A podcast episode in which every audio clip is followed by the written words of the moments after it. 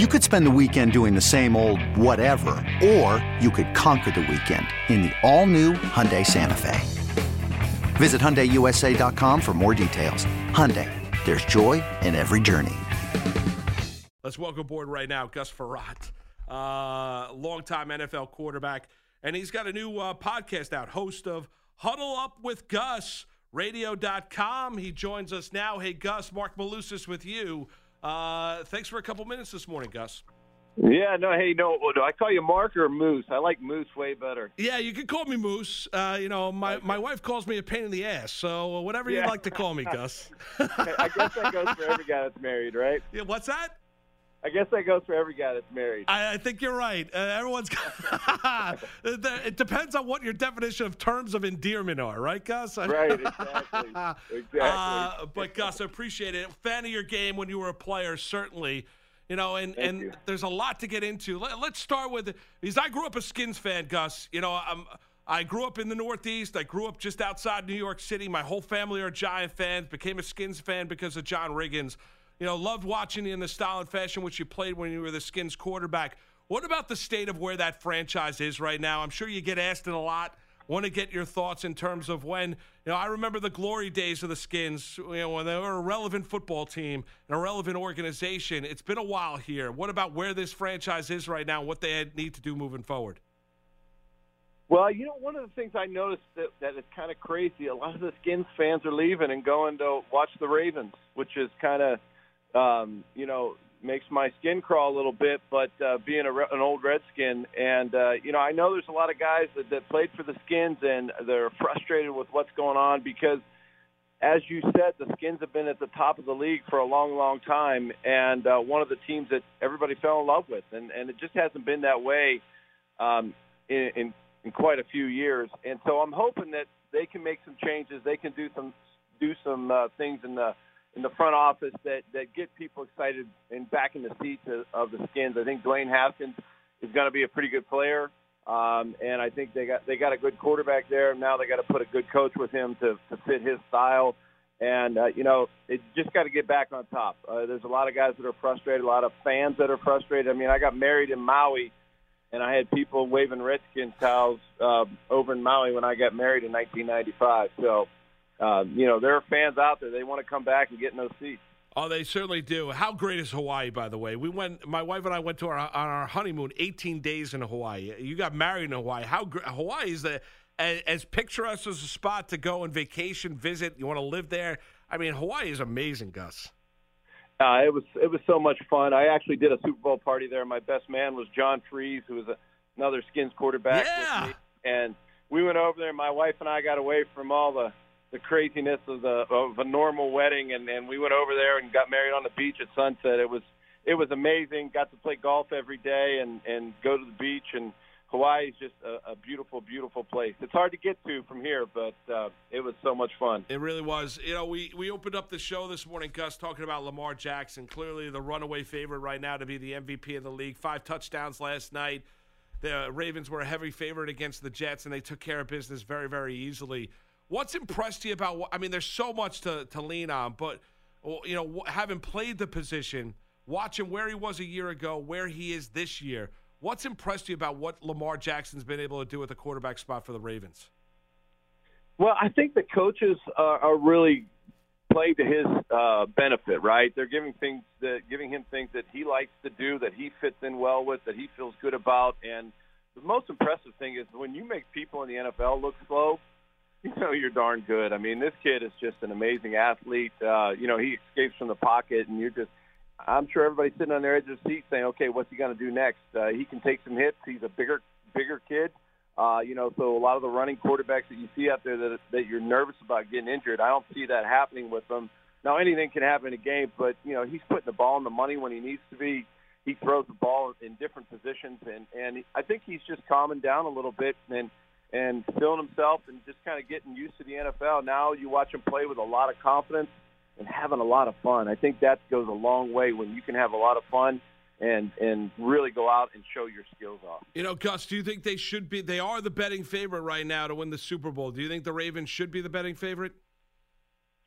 Uh, they're right up there. I would put, you know, you never count the Patriots out. but uh, you know they're just not up at their game on offense. Uh, you know, I I see the Ravens beating them. I, I also I like San Francisco too, and you can never count Russell Wilson and the Seahawks out. I think there's some really good teams out there that anything can happen on any any uh, you know weekend in the NFL. And you always see a ball can get tipped to the line of scrimmage, an interception run back, uh, whatever can happen, fumbles. But uh, you're right, the Ravens are probably right at the top, and everybody's got to knock them off.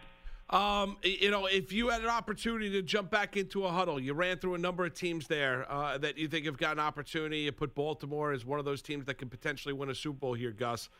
But but watching this league, knowing this league the way that you do, if if you could if you could jettison and hop in and be a quarterback of one of those teams at the up, which team would you want to be the quarterback of right now? You know, I, I just I, I love what Kyle Shanahan is doing out in San Francisco. Uh, a good friend of mine, Wes Welker's their receivers coach. Uh, they're just they're just putting some good players out there. They're playing great defense. Uh, you know, and Jimmy Garoppolo's playing a high level. You know, you go into that system. I played for Kyle's dad at Denver uh, for Mike Shanahan, and and that's a great system. And and you get to learn it, and they learn what Jimmy's strengths are. They call the plays that fit him, and uh, you know when you get some playmakers around you, that'd be a heck of a, a lot of fun to play in that offense. Yeah, are you uh, you're good friends as well? Are you into the the thoroughbred game like Wes is, or no? No, no, I'm not. Are you into buying Are you buying like horses and, and and run them all over the place, or no, Gus? No, no, I, I don't. I don't. I'm not into that game. Even though there are a lot of guys in the NFL and and a lot of my friends in the NHL are they do that do that kind of thing. I just never got into it. wasn't a was never a horse guy. Yeah, no, I know. And Wes has had a lot of success. He's he's he's won some money as well as he's made a perfectly known Derby Day out there at Churchill Downs. Oh yeah, yeah. He likes he likes giving it away as he's walking down the with a handful of cash in his in his in you know I mean just a big wad and saying, look how much I won. I'm going to give you some. I'm going to give you some. Yeah. So it was a lot of fun. You know, uh, Gus, I'm curious. You know, when you if you you look at some of these young quarterbacks in the league, right? Mayfield, uh, Sam Darnold. We talked about extolled the virtues of, of Lamar Jackson earlier in the interview. You know, for you know, we're going to see Joe Burrow in all likelihood win the Heisman Trophy and maybe be the number one overall pick by the Bengals come April in the NFL Draft. You know, what advice would you give for young quarterbacks trying to kind of gain a foothold, success, learn as they go, the speed of the game? You know, having been through it, watching these guys, the high expectations early on in their career. What would your advice be for young quarterbacks entering the league? um, to just get in the film room, watch a lot of film, uh, understand, learn defenses, not only defenses but defensive coordinators that you're going to come up against, and then it's I think it, a lot of it goes on the coaches. Like for me, I feel like Baker Mayfield uh, was put in some bad positions this year, like always in the shotgun, making a lot of reads. You're in four and five wides, and and you got a teams blitz, and it's hard to pick them up, and you can't see everything. And I just go back to my days with Norv Turner and thinking about you know I formation. Uh, we got a fullback in there. We're throwing big passes down the field because we got great protection. Uh, I think some of those things that let the quarterback get their feet wet. It's it's hard to be in shotgun and and you can get a blitz from both sides. Uh, you know, I just tell quarterbacks now you got to understand who who the offensive coordinator is, what he likes to call, but that offensive coordinator also has to understand what your limitations is or what your strengths are, and hopefully play to your strengths. Do you think the league has been, uh, you know, opened up offensively too much here, Gus? To what you know, you mentioned it's a different league now. I mean, everything's wide open. You can't do much as a defensive back, eh, eh, you know, against wide receivers. We've seen that adjustment over the years. Do you think it's almost too wide open right now? Well, I think with the, you know, the new rules that have come in, uh, you know, all the defensive pass interference calls, uh, you can't hit the quarterback like you used to. Uh, let the game open up a lot more. But I, you know, I still love teams like when you watch the uh, 49ers. Yeah, they'll get into some shotgun, but they run the ball. You know, just like the Ravens, they run the ball. I don't know how many um, yards that uh, Lamar threw for last night, but it wasn't that many compared to a lot of other teams. But he threw five touchdowns. You know, because those safeties and those people have to come up. You have to play one on one outside. And when you got a great run game, it's not. I'm not saying you have to get 200 yards rushing every game, but you got to have a formidable, formidable run game so that opens up those pass lanes. And, and we're seeing that with the really good teams that are out there. Uh, Gus, tell us a little bit about the uh, the podcast that you got going. Uh, Huddle up with Gus. You're doing it, Dave Hager, radio.com. uh, you know, it's a little bit of a different vibe and a feel, right? I mean, it's not just breaking down football, but you're talking about, you know, what kind of sports taught you over your life, right? Yeah, you know, it, it really gets into with our guests about how sports have shaped their life, and we go back to the beginning. Uh, I just had Morten Andersen on this week, and we go back to when Morton grew up. You know, he, he's the Great Dane. He grew up overseas and came over to Michigan State and talked about the first sports experience he had. He got a pair of red Patriques, and he slept with them, and he went out and played soccer the next day, and then you know it's just a great story. We do that from everyone. It doesn't matter if, if you're a former professional athlete, if you're a doctor, if you're an attorney, if, uh, you know, if you're um, anybody. We bring you on. We talk about how sports shaped your life. Uh, you know, a good friend of mine, Kevin Rabbitt, who's the CEO of NEP, he played basketball his whole life. He's a great basketball player, but now he runs a major company. But he talks about how playing basketball, working with great people, with great coaches, really formed – his attitude to become a great leader for a big company. And so anything we do in life, we all have a story to tell. A lot of times it's just, hey, I went out and played wiffle ball every day and, you know, to see if I could hit that curve. But, uh, you know, it's, it's, we all have a story to tell from, from sportscasters to professional athletes to everyone. Um,